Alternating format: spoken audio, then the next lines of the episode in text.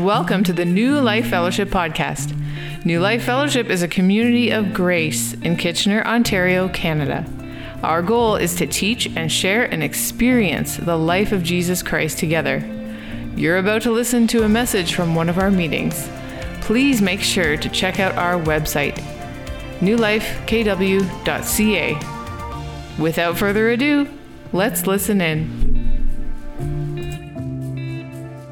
Everyone, again, um, it's, it was so good to see that, that worship video there and see uh, our our resident Paul McCartney, Ian, just killing it on bass and singing too, which is so awesome to see all the talents that are part of this community. It's something to celebrate.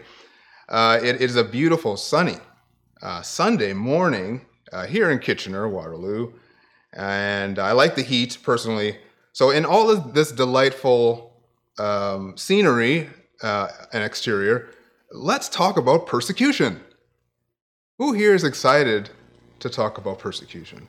Well, uh, I kind of pondered that a little bit when I got into this passage, because what I was really hoping to do was to kind of just focus on this one part of this passage that just meant a lot to me, you know, as a as a young believer.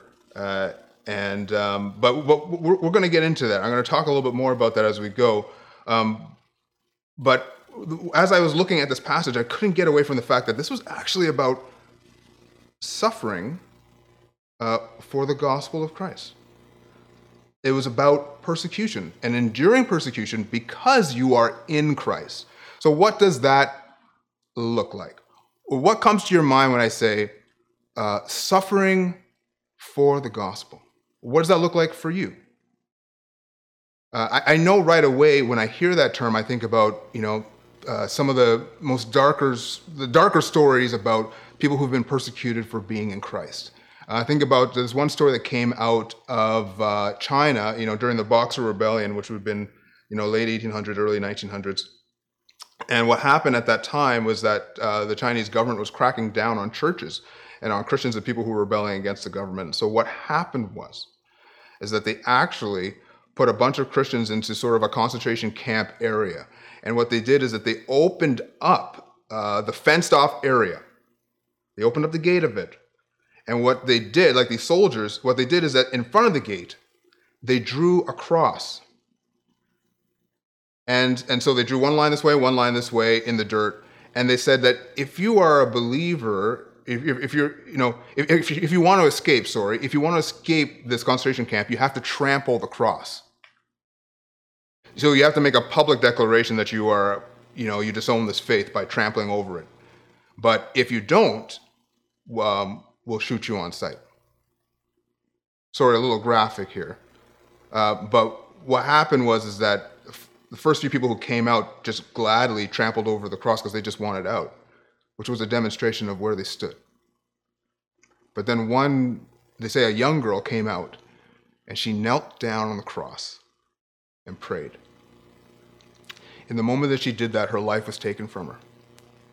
But then a handful of others saw her demonstration of faith and then decided to walk around the cross. They just said, we're, we're going to we're going to demonstrate our faith in this way as well. And they walked around it, and their lives were taken from them as well.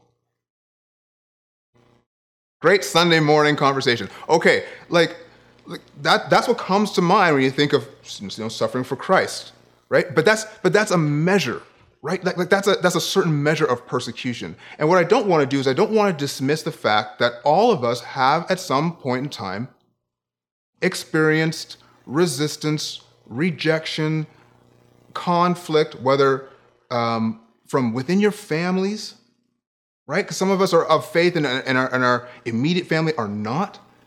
Uh, maybe it's at school, maybe it's at work. Maybe the best description of it can be it's the feeling of being alone when you're standing up for the truth.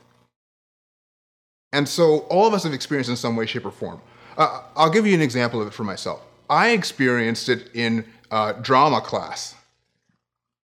Please don't judge me. I, I did drama class. It was okay. I made it out. Um, some people would call it, you know, the cesspool of the arts, you know, drama in high school, but uh, some other people have some different uh, um, uh, connotations of what that actually means. Um, but anyway, here I am, I'm in drama class, and um, I believe it's probably early two thousands.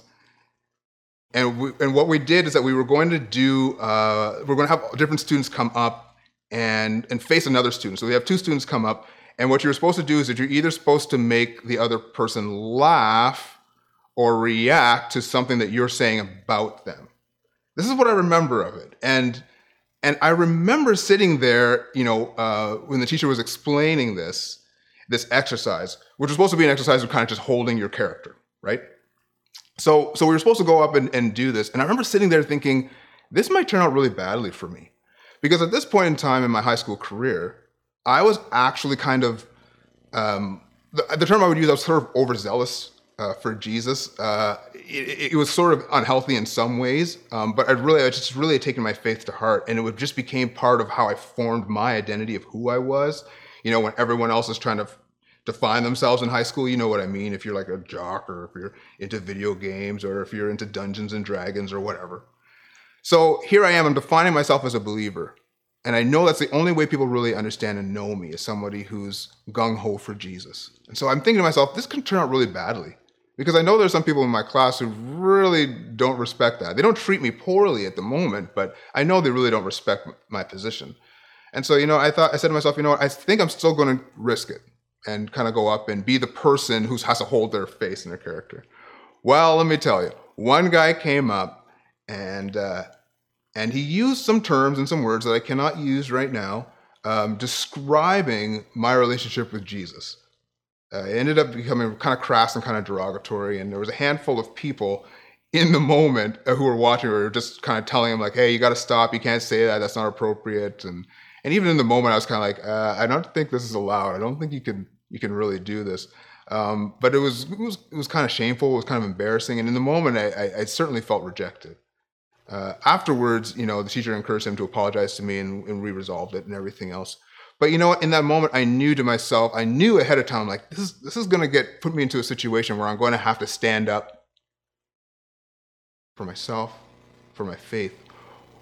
Or maybe the better way of saying it, I knew in this moment that I had to to say yes to um, an uncomfortable situation that I was going to be put into.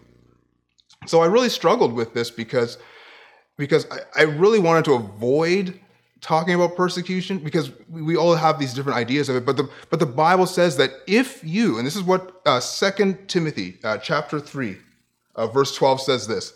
It says, "Indeed, all who desire to live godly in Christ will be persecuted." Everybody. So I can't really run away from this conversation. I mean, if you haven't experienced it, you will.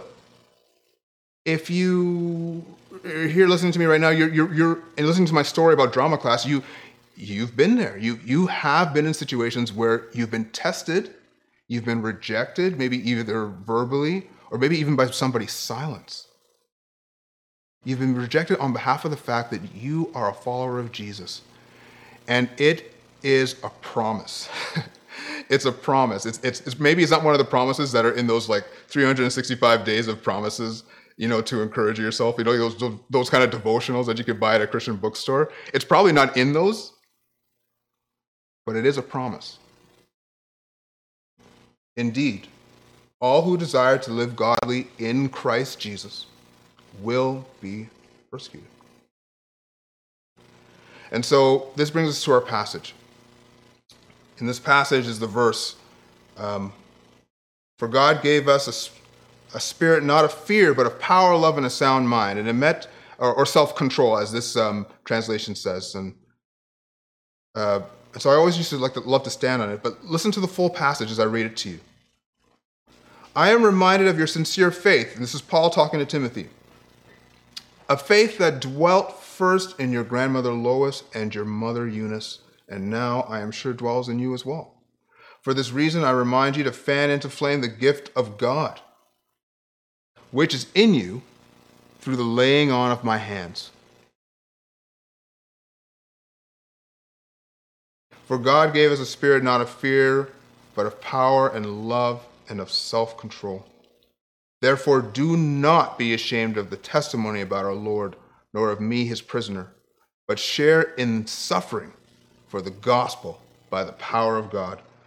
who saved us. This is God, who saved us and called us to a holy calling, not because of our works, but because of his own purpose and grace, which he gave us in Christ Jesus before the ages began, and which now has been manifested through the appearing of our Savior, Christ Jesus, who abolished death and brought life and immortality to light through the gospel, for which I was appointed a preacher, an apostle, and a teacher, which is why I suffer as I do.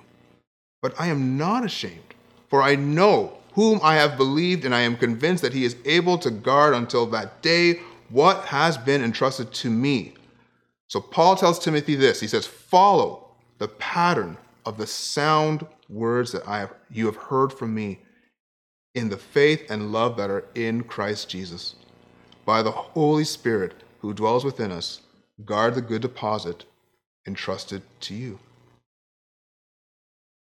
Uh, we're going we're going to get a little bit more into the context of what's happening here, but but basically Paul is addressing Timothy. He is his son in the faith. He calls him his beloved child. Uh, he's not directly related to him, but but he's he's mentored him and and and and discipled him, and he loves him dearly. And Paul is in prison, but Timothy is in a dark situation now, pastoring the church in Ephesus, and he wants to encourage him by saying these words and trying to encourage him to not back down from persecution. Because the truth is that everyone who is in Christ will face persecution. It's a promise, right? So all of us, even though this is written to Timothy, this is still a message to the church. How do I say yes to God and no in the face of suffering and persecution? When I'm facing suffering and persecution, it's difficult. How do I do that? Well, I believe there's three things we're going to learn from this passage about what that looks like.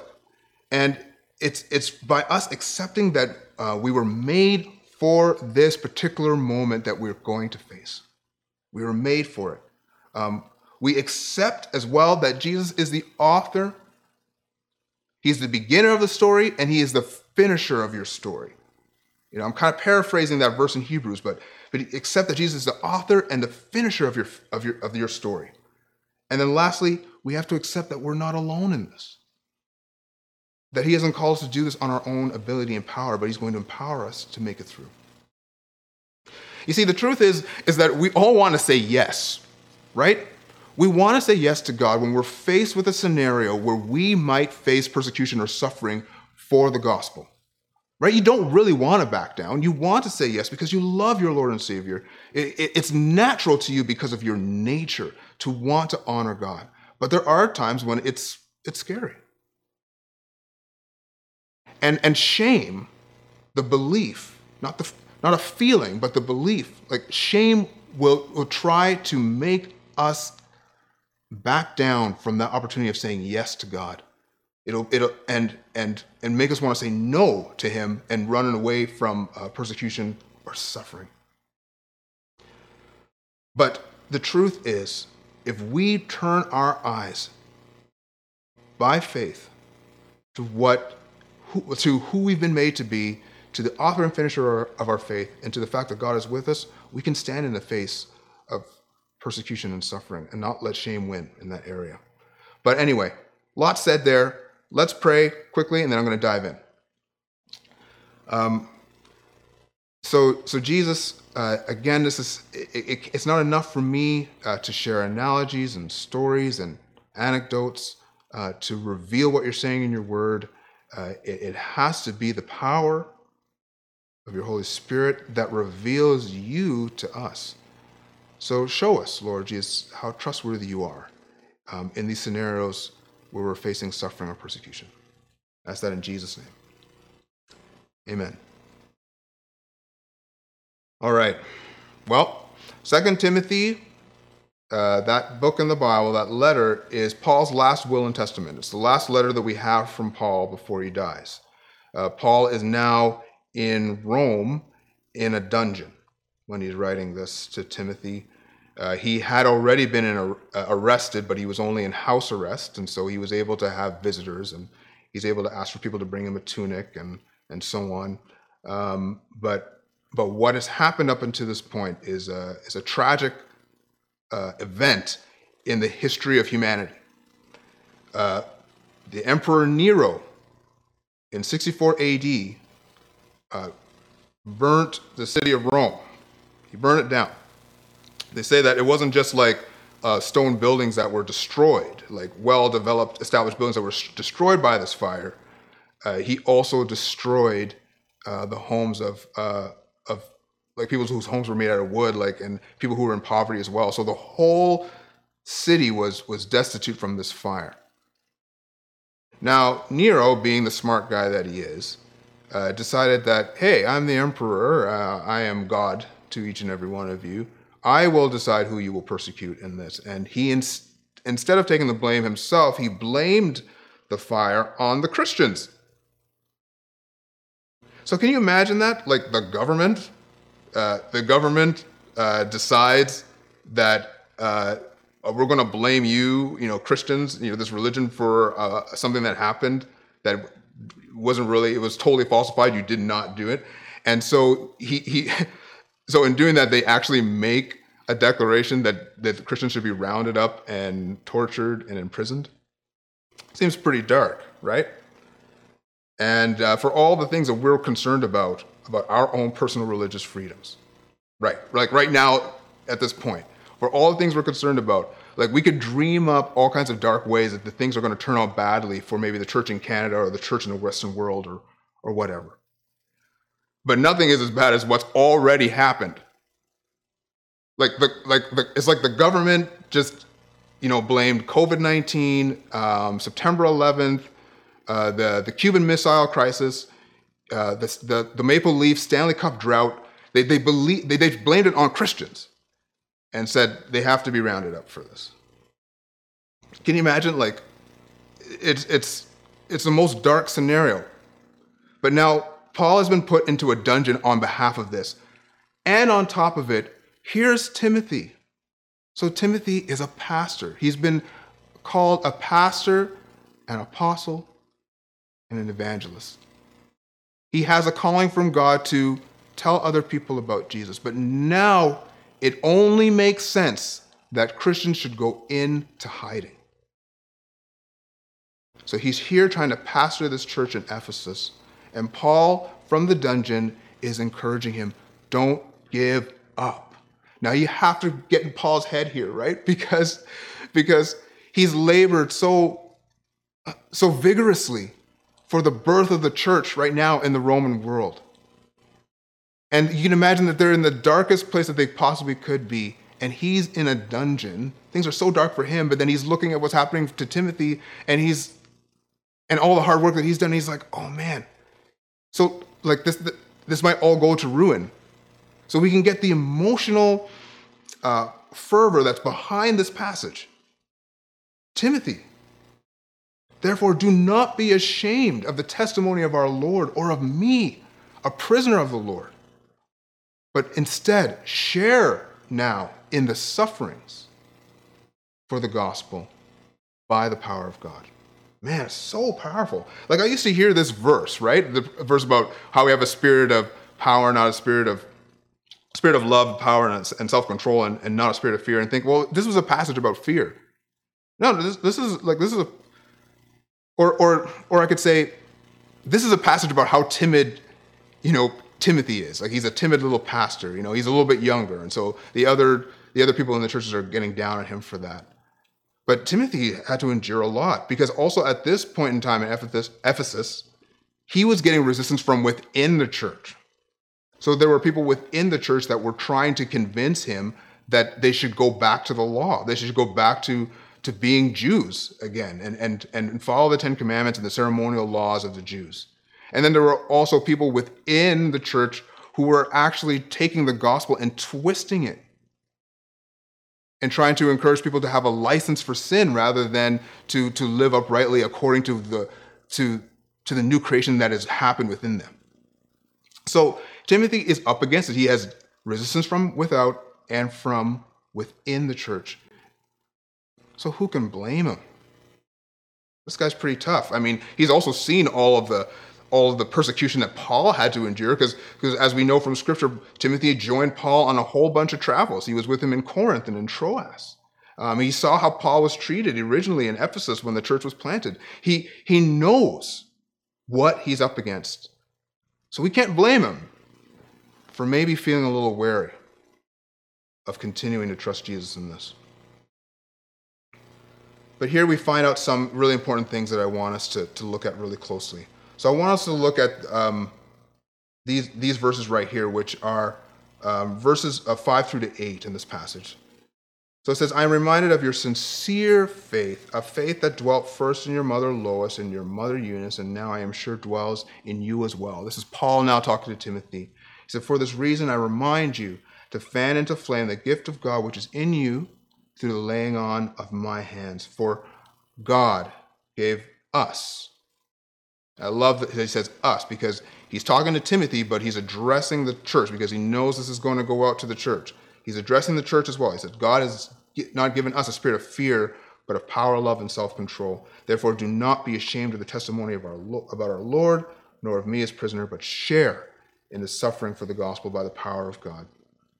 And so this word, I want to focus on that word, um, uh, sincere, right? So that right there in verse five, because it says, it says Paul's reminded of, of Timothy's sincere faith.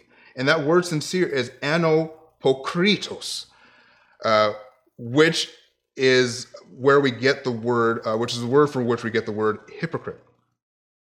So ano before it means like non-hypocritical is basically what it's saying. So your non-hypocritical faith, your unfeigned, your irrevocable faith. I am reminded of what naturally is in you, that is, has been hereditarily passed down to you, Timothy.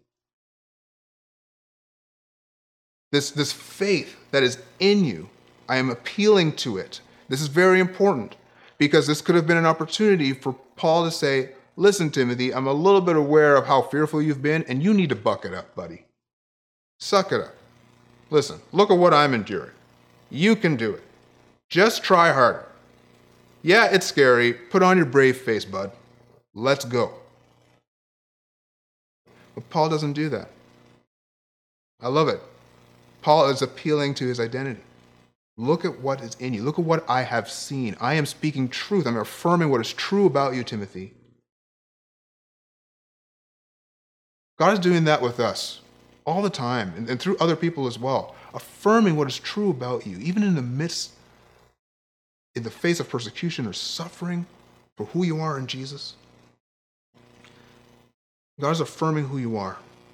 And I love that. I, I, that's, that's naturally the person that Timothy is. But then he goes on to say, for this exact same reason, for this exact same reason that I know you have this faith, I am encouraging you, and I am affirming you and confirming that it was true, that the gift of God that was laid on you by, uh, that was that was placed in you by the laying on of my hands, by my prayer. I'm confirming that I, I prayed for this, and I've seen it as well, that you have a gift from God, and you need to stir up that gift of God. Now that word, right, because it says, it says fan into flame, uh, the gift of God, uh, that word is the word anazopurein. And this word means stir up, as I've said. It could also mean rekindle, but it could also mean bring to new life. Bring to new life this gift that you've been given. A lot of commentators kind of argue about this. You know, um, this gift, actually, this kind of fits in with, with Ross's uh, you know, series a little bit, but this gift that we're talking about is also translated um, charismata.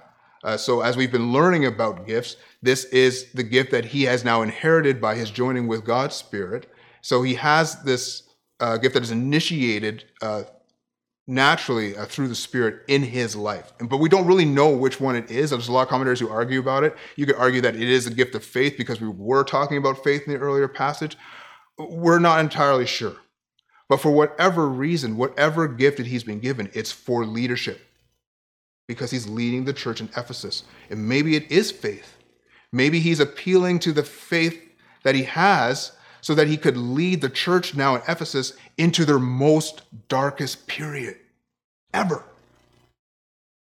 Now the government wants to wrap up all the Christians and throw them in, in, in a dungeon for something that they didn't do. Maybe that's what it was. Maybe he was he was appealing to him to stir up that faith and, and now and get started. But maybe it was to to, to stir up the faith of, of sorry, stir up the gift of of, of teaching and just and, and just continue to boldly teach. Well, that makes sense because the rest of the passage, you know, in Timothy is about him, you know, preaching and, and not backing down from preaching. For what, but for whatever reason, we have to understand that he was sitting on his gift. We can only discern that that's probably what was happening. And maybe he was afraid of standing up boldly for the things that he knew was true. And so Paul is calling out to him. Listen, don't back down. Don't sit on your gift. I am affirming what's true about you. You have this sincere faith. You have this unfeigned, irrevocable faith. You have a gift from God. Stir it up. Don't back down. And then the reason why you shouldn't back down is because you haven't been given a spirit of fear, but you've been given a spirit of power. The word power is dunamis, from which we get the word dynamite. And then the love word that is that's being used there is the word agape, and you know what that is. It's un, um, unconditional love. And the next word that's being used there is sophoremus, which means self-control. And so that is a spirit that you have. You don't have a spirit of timidity. You have been given a new spirit by uh, what happened on the cross. And so it's important for us, as we're reading this, to not think, okay, well, this is just to Timothy. I mean, no, this is very much to us because all of these things have actually happened in our own journey. Yes, we have natural giftings that we were born with. Yes, we have giftings that are now birthed through the Spirit that the Spirit uses, but that all this happened because we died with Christ, right? Galatians two twenty says this. Uh, I, I die with Christ. It's no longer I who live, but it's Christ who lives in me. That's what, that was the glory of what happened with the cross. Not only did I die with him, but I was also raised to new life with him. And so I've been given a new spirit, an accepted spirit, a righteous spirit, the the essence of my existence beyond my body, beyond my mind and emotions. My natural essence of existence is that I'm a righteous, you know, son of God. I have a, have a new spirit. And that spirit, and this is the best part, that spirit has now been joined with God's spirit.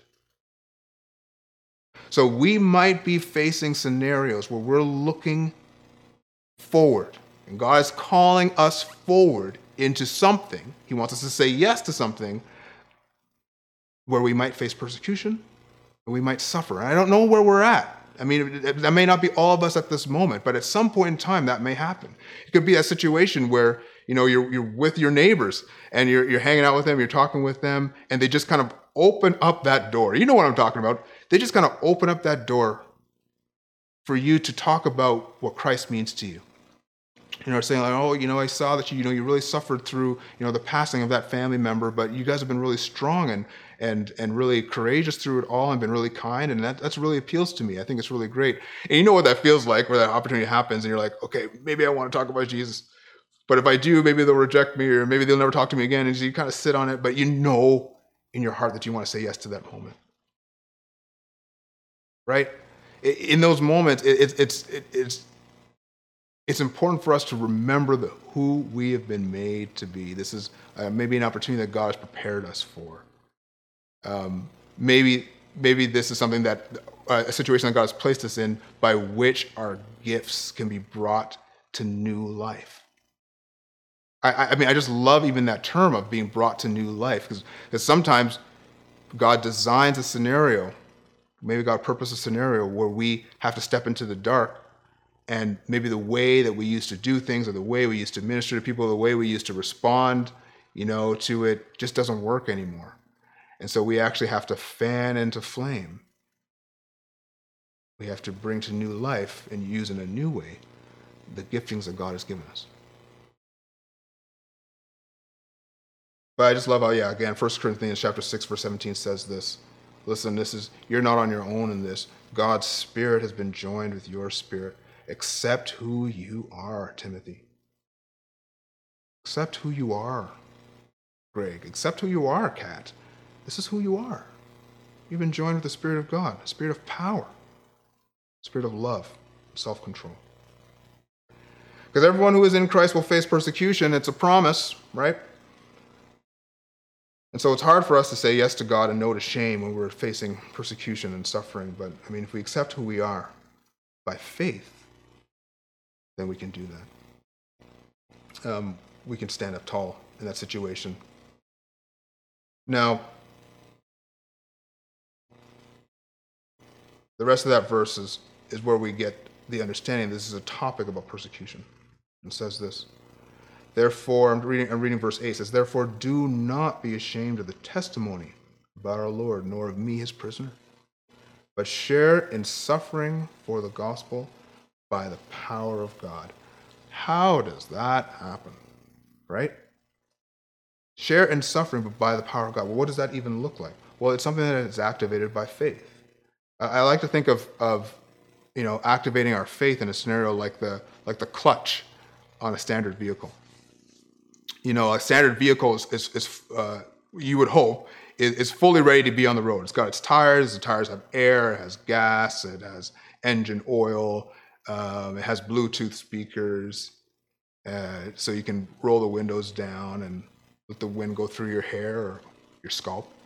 And and you know, and it's like it's just it's just fully suited to be on the road, but nothing's gonna happen, right? It has all the resources to do what it needs to do, but but nothing's really gonna happen until you put that vehicle um, into its gears, put it in neutral, and then into its gears using the clutch. Now, is there power in the clutch? Well, well, I mean, it depends on the vehicle, I suppose, but. I mean, really, it's something that's activated by you. You have to activate the clutch so you can go from gear to gear. I'm learning to drive standards. I'm probably not expressing it properly. My my wife, Deanne, actually uh, learned to drive driving a standard vehicle. Uh, we currently have a standard vehicle, and I'm pretty good at uh, backing it up and then driving it back into the driveway. I'm also pretty good at putting it into neutral and then rolling out into the into the road uh, to be hit by a car. But but the thing is, is that my learning of how to use the clutch will determine how I use that vehicle, where I go. And so faith is sort of that. It's, it's like it's like my responsibility. My responsibility in this scenario is just to say, okay, yes, God, to, to this next gear. Yes, God, to this to this next scenario. Yes, God, to to, to backing out of this situation. Yes, God, to, to doing this. And and that determines where that vehicle goes, because the vehicle has everything it needs to get me where I need to go. But it depends on my yes. I mean, that's why shame is so powerful, right? I mean, that's why shame is so powerful. That's why this, this passage is not really about fear, because fear is a product of shame, right? It, it, it's not usually, it's not always one and the same, but more often than not, if you're feeling fearful, it, it's possible it's because you're believing incorrectly about who you are. You're actually believing a lie. And shame is more of a belief than a feeling. It's you actually believe that you might deserve harm. You might deserve to um, for God to not rescue you or be there for you in a particular situation or do good to you. But if you accept who you who, who you are in Christ, you've been made righteous. You're loved by God. You're joined. His Spirit is joined with your spirit. You know, th- then you can hit the clutch and say yes to the next gear, to where God wants to take you next. And I was talking to my man Norm this past Wednesday, you know, at uh, at our little men's get together there at Tim Hortons, and um, and he was talking to me about about how it's like seamless for him. He doesn't even think twice about, you know, changing the gears and stuff like that. It's like riding a bike to him now. And I thought, isn't that so much just kind of where we want to get to, where there's not so much hesitation to say yes to God. Uh, we we just learn The, the tricks and the lies of the flesh by trying to uh, shame us and make us believe something that's incorrect. And we can just kind of push through it to the point that it just becomes seamless. And, and we just get to a new stage where we're able to um, navigate our faith and, or maybe even drive more effectively um, through our faith. You know, I, I, I would hope that that, that doesn't oversimplify the situation. I hope this doesn't oversimplify it. But at the same time, at the same time, God honors our yes. He delights in our yes when we say yes to him and we say no to shame. We hit the gears and we change up. Um, we activate that clutch and we that activate that clutch and we change gears and we go where He's calling us to do. He he, he honors that, um, and He delights in in that. And in the end, is an experience of us experiencing life, rather than just kind of being in neutral and sliding out into the middle of the road. But anyway, let's keep moving on. So let's look at the rest of this passage. I want to read it to you. I want to look at uh, verses nine through to twelve. It says this.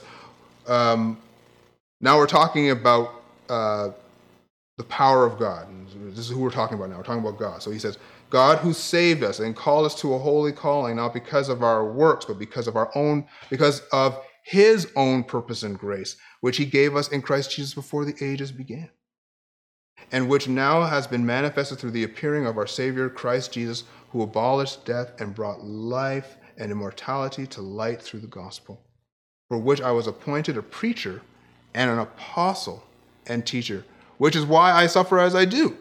But I am not ashamed, for I know whom I have believed, and I am convinced that He is able to guard until the day, that day, what has been entrusted to me.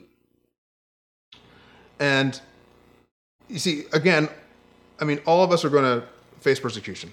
It's a promise. So it's hard for us to say yes to God and no to shame in the face of that.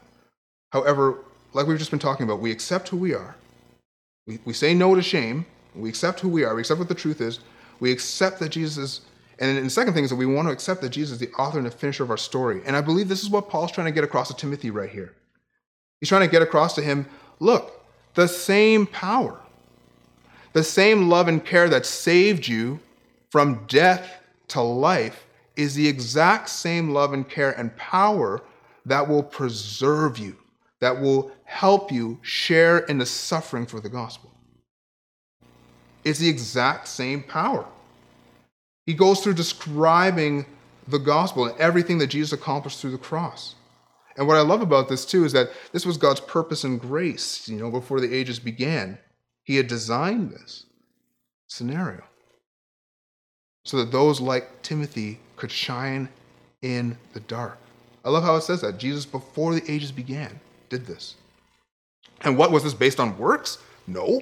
Was this based on how excellent Timothy is at saying yes to God and no to shame? How bold he is? Is it, is it, is it dependent on whether or not he feels fear? Well, not at all. This was dependent on God. God loved him first. God loved Timothy first. God loved you first. God loved me first. And through that, I am, because through the love that he demonstrated, I can now trust him enough to say yes to him in a particular scenario, which is beautiful, because this passage is not about not feeling fear. I mean, all of us are going to feel fear.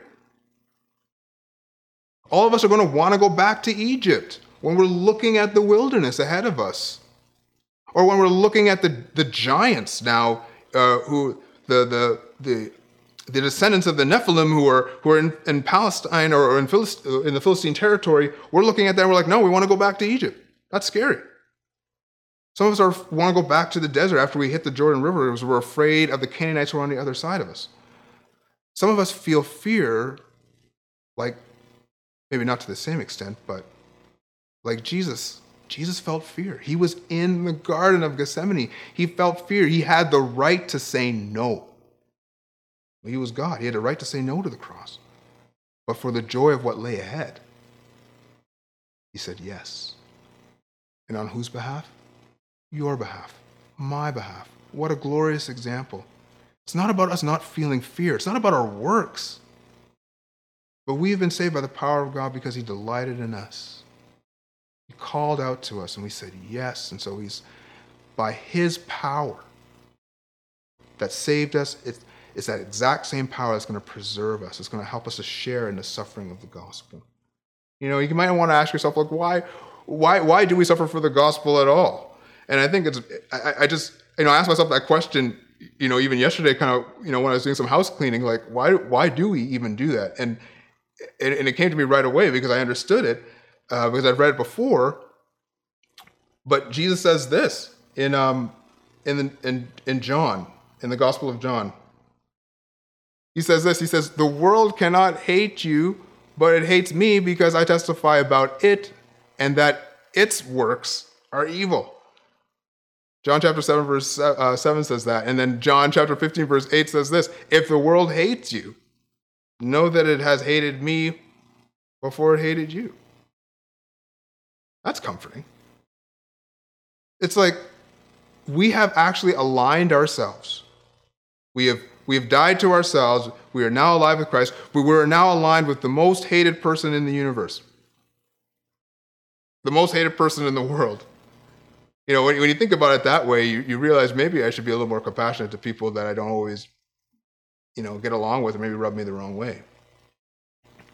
Because actually, I'm aligned with the person that the world is against. What an interesting picture for us. I mean, that's why we suffer for the gospel. It's because the world is against Jesus. Uh, the the world, the I mean, those who are outside of Christ, those who are outside of who who Jesus is, they they they may lack the power. They they may lack the power to uh, to say yes to him because of the power of sin. But we are no longer under the power of sin. We have been freed from that. Um, I love how, how, how the I love the passage that says that that the power of sin has been crucified. It's become made powerless over us. And so sometimes maybe we shouldn't be too upset. You know, that the world just doesn't get it. I mean, they can't, but it's been revealed to us and we've said yes. So the power of sin has been removed from our from our experience. And we're aligned with the person, the most hated person in the world. So maybe in some ways we shouldn't be too surprised that that happens, uh, that we do face this, right? But it's beyond that. It's even bigger than that. Because, because God, even in the midst of that, God called us. So he now empowers us. He empowers you. He works through you. He now equips you with gifts, with the exact same power that he saved you with.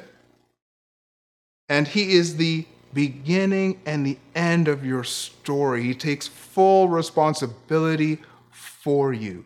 You know what, what I want to do is I even want to contrast that verse about, you know, the world hating us because we were, you know, because we're united with Jesus, because they hated him first, uh, with the verse that says, well, I'm paraphrasing now, but we love him because he loved us first. It's totally full circle. It's they all. It all connects. It begins and it ends with him. Yes, we face persecution because we're united with him, but we can love him because he's loved us first. So he's taking full responsibility for our journey. We just need to look to him to empower us. We need to say yes by faith. We need to accept the truth of what he has done in us and stand up boldly in the face of persecution and suffering, not because we're bold, not because we don't feel fear, because only because we were made for this moment by the power of God. It's awesome. And the hard thing, too, for us to understand as well is that, you know what, sometimes the gospel isn't glamorous. I want to share a story with you. I want to share a story with you that's... Um, uh, It's a little bit crass. Uh, there's some crass things in the story. Some, uh, and so if you have kids with you, maybe you want to, you know, cover their ears. But I, I just really want to to share something with you that, that really blessed me this week. And it's just an example of the power of the gospel, and it's an example of light in a dark place. So I was t- so through work, I was talking with um, Preston Gillum. Some of you might know him uh, as a, as an author. He wrote the book No Mercy. And um, I was chatting with him, and he was sharing me sharing with me a story about his ministry, Lifetime Guarantee.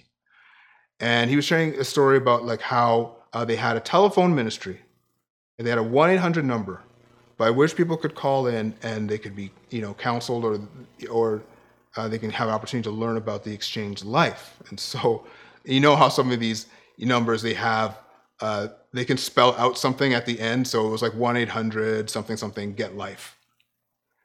Uh, but unfortunately, somebody in uh, in a in a truck stop somewhere decided to make a crass uh, example of a phone number, and the the words the words that they use actually spelled out "get life," uh, but um, not didn't necessarily spell out "get life," but it it could it could spell out. It could it could basically, when they punched in those numbers, they're basically calling a Lifetime Ministries, and uh, and the term that was used, and so I have to I have to use it. So this may be want to cover your ears, but the term that was used was one eight hundred something something eat Mona, which is a little bit crass. Uh, but what was happening was that guys at these truck stops were were calling this number, hoping to talk to a lady friend um, who could talk to them in a, in a sexual or derogatory way. And so these guys were calling the ministry. And so they had an administrator who was working at Lifetime Ministries, and her name was Mira. So you can kind of get the resemblance a little bit. And she was receiving these calls from these men who were expecting something different. And uh, it was a little bit disturbing for her, obviously. And so as a as a business, as a ministry, they decided together, they're like, you know what? Uh, this is really something maybe we should protect Mira from. Maybe we should we should take her out of the situation. It's kind of dark. It's just kind of getting the, you know, kind of facing suffering and persecution for the gospel. Let, let's take her out of the situation. But then they started to pray about it and think about it more, and they decided, well, maybe, maybe God designed this particular scenario to reach these men. So they talked to Mira about it, and she, with her consent, they actually, you know, taught her to kind of how to, you know, handle those calls and, and what to say, and um, and and and actually lead, actually give her the words to actually create create a conversation to lead these men to Christ. Uh, what Press told me was that many truck drivers, many truck drivers came to Christ. Uh, because they, they called a number expecting they would get something else, but instead they, they were they were looking for death, and instead they got more life. And I don't know if that impacts you or not, but man, it just, for whatever reason, it just rocked me, because I realized something, that the power of the gospel isn't necessarily glamorous. I mean, to those who know its power, you could see it, and you could you see it, you could see a light in a dark place and be moved by it. And these men, they could have said, okay, Mira, get out of the situation. And she could have said, no, I don't want to have any part of this. And they could have removed her from it. They could have run away from something that God had actually designed from the beginning of the ages uh, for them to reach these men. But instead they decided, we're going to be a light in a very, very dark place. See, the gospel's not always glamorous. It's not glamorous all the time. And sometimes the things that we face, they're not glamorous. We get into situations with family members who, who despise our faith. They despise the choices we make. They despise that we want to we, we want to watch church on a Sunday morning with our with our church family rather than be with them. Or or we're facing situations where we're in school and our friends, even our Christian friends, are asking us to do things that don't align with who we are in Christ Jesus and what Jesus died for.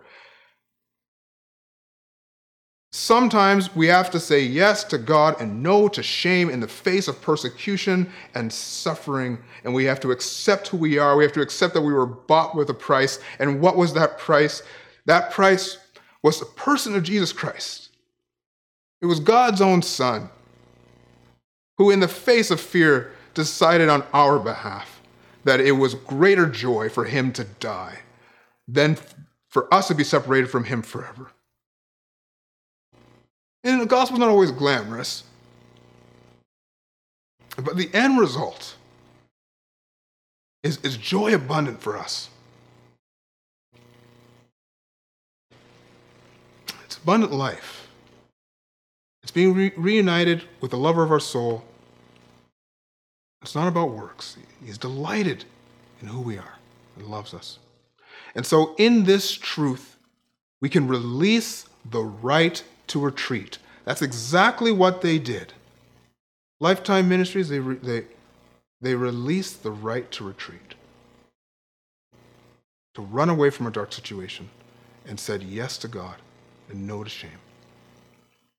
Man, I, I, I am so still so moved and touched to know that, and it's a great example to us, and hopefully it's impactful for you as well as you face situations um, of persecution and suffering.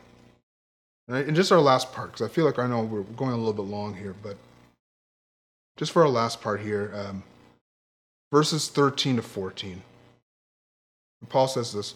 He says, um, Timothy, follow the pattern of the sound words that you have heard from me in the faith and love that are in Christ Jesus. By the Holy Spirit who dwells within us, guard the good deposit trusted in you. And and so this kind of harkens back to, you know, you know, that verse eight where he says, don't be ashamed of Jesus, but don't be ashamed of me either. Like, like Paul has every opportunity right now. He's sort of in that situation where, you know, if, you know, if, if all this stuff about Jesus and the resurrection was fake, you know, maybe by his last letter, he would just give up and say, okay, Timothy, it's fake. Don't worry about it. Don't, don't get into the situation that I'm in. Stay out, you know, deny Jesus. He doesn't do that. He says, listen, follow the pattern of sound words that you've heard from me in the faith and love that are in Christ Jesus. Follow my example, my my strong resolve. You know, there's there's a cry, there's a cry out for the heart of the church, more so in this letter than there's a cry from Paul to say, save me from this darkness. He has a strong resolve that comes from the Spirit of God, and he's demonstrating that to Timothy. Stay with it, bud. Accept who you are in Christ. Accept that Jesus is the author and the finisher of your faith. And the last thing is this. Accept that you are not alone. By the Holy Spirit who dwells within us, guard the good deposit entrusted to you. Now, he's not saying guard it on your own ability. He's saying, no, by the Holy Spirit, guard the good deposit entrusted to you. What is this good deposit? Well, this speaks right back to his giftings, to who God called him to be, who God has made him to be, whether the gifting is faith, whether the gifting is preaching and teaching, you know, wh- whichever gifting it is. So by the power of the Holy Spirit, don't lean on your own ability. Don't do it yourself. The Holy Spirit will empower you to make it through this season, to rekindle your gift, to do all of these action steps that I've told you. The Holy Spirit will empower you to do them. Trust him to do it. Uh, rest in, in, in, the, in the finished work of Christ. Accept who you are. Accept that Jesus is the author and the finisher of your story. And accept that you are not alone. So in finishing this up, you could say, well, what's in it for me, really, if I say yes? um, I, I was thinking about that too. And I think about many scenarios in my life where I've had to say yes to God and, and no to shame and, and, and go in the direction of, you know, persecution and suffering. And the end result really uh, sometimes isn't pleasant. Obviously, you know, many of you have probably faced situations where you had to stand up for your faith and you suffered on account of it. And you have the stories to tell. But the wonder that I notice in this is that I get to see the beauty and the power of God at work. And, and that's, for me personally, subjectively, it's wonderful. It, it's amazing. It's, it, it's glorious to know that I'm on the other end of something that, amazing that God is doing uh, in the world to save the world. Um, and not only that, but that he's doing it through me. That, that's, that's a wonderful thing. The other part is that I know that what I have in him, the gospel, is... No matter even how I feel, even if I even if I feel fear, because I do feel fear, you know, in the face of suffering and persecution, or maybe being ridiculed for my faith, or speaking up, you know, with a neighbor, you know, about my faith. You know, it's like I do feel the fear, but I know that I know that I know that I know that I know that I know that I have found peace, love, joy, gentleness, faithfulness, self-control. Maybe I missed one. I know I have found life in Jesus. And for me to pretend and go back to Egypt, to run away from the Jordan River and go back to the desert, to stay in the garden, for me to run away from this would be a denial of the life that I have received and the love and the joy that I've received on account of being united with Christ. And maybe that's just an oversimplified way of looking at it. Maybe we can all share stories too, you know, you know either now or, or later, you know, with, with each other about how God has done that, how you had to face a, a you know, for suffering or persecution, but it was actually for an end goal that was purposeful, that, that God did something grand and beautiful in that. It, you have it in your own story, the story that Christ has written in and through you. Um, but I know I can say confidently right now that's the truth for me, that if I was going to die for anything, uh-oh, it's kind of scary for me to say that, right? But if I would die for anything, I'm, this is it. This is it. Um, thank you so much for listening. Uh, we covered a lot of ground this morning. Um, if you stayed along with us, just thank you for that. Uh, but I would encourage you today to continue that conversation. Maybe you want to share. Maybe you want to talk about a story where you had to say yes to God, and, and the end result was um, the end result was something painful, but God actually brought something really good out of it, or did something really cool in you. Maybe you want to share that with your kids as a parent. Maybe you want to share it with people that you haven't watch party with, and Uh, it doesn't have to be together, but it could be apart or virtually or remotely. Uh, we, we can encourage each other, just like Paul did for Timothy. We can encourage each other to know uh, that God is with us and for us. And uh, that we're not alone in this at all. Thanks so much for your time. You've been listening to the New Life Fellowship podcast. Thanks for joining us. For more great content, please be sure to check out our website, new life k w dot c a, and sign up for our mailing list. Subscribers will receive our The Life in the Apartment ebook that is sure to encourage and bless. Don't forget to follow us on Facebook, Instagram, and subscribe to our YouTube channel to watch the latest services and additional video content. New Life Fellowship is a registered charity that is supported by the giving of partners and friends. All donations will be received. If you would like to donate, donate at new life k w dot c a. Your giving is highly valued and appreciated. You are loved. Take care.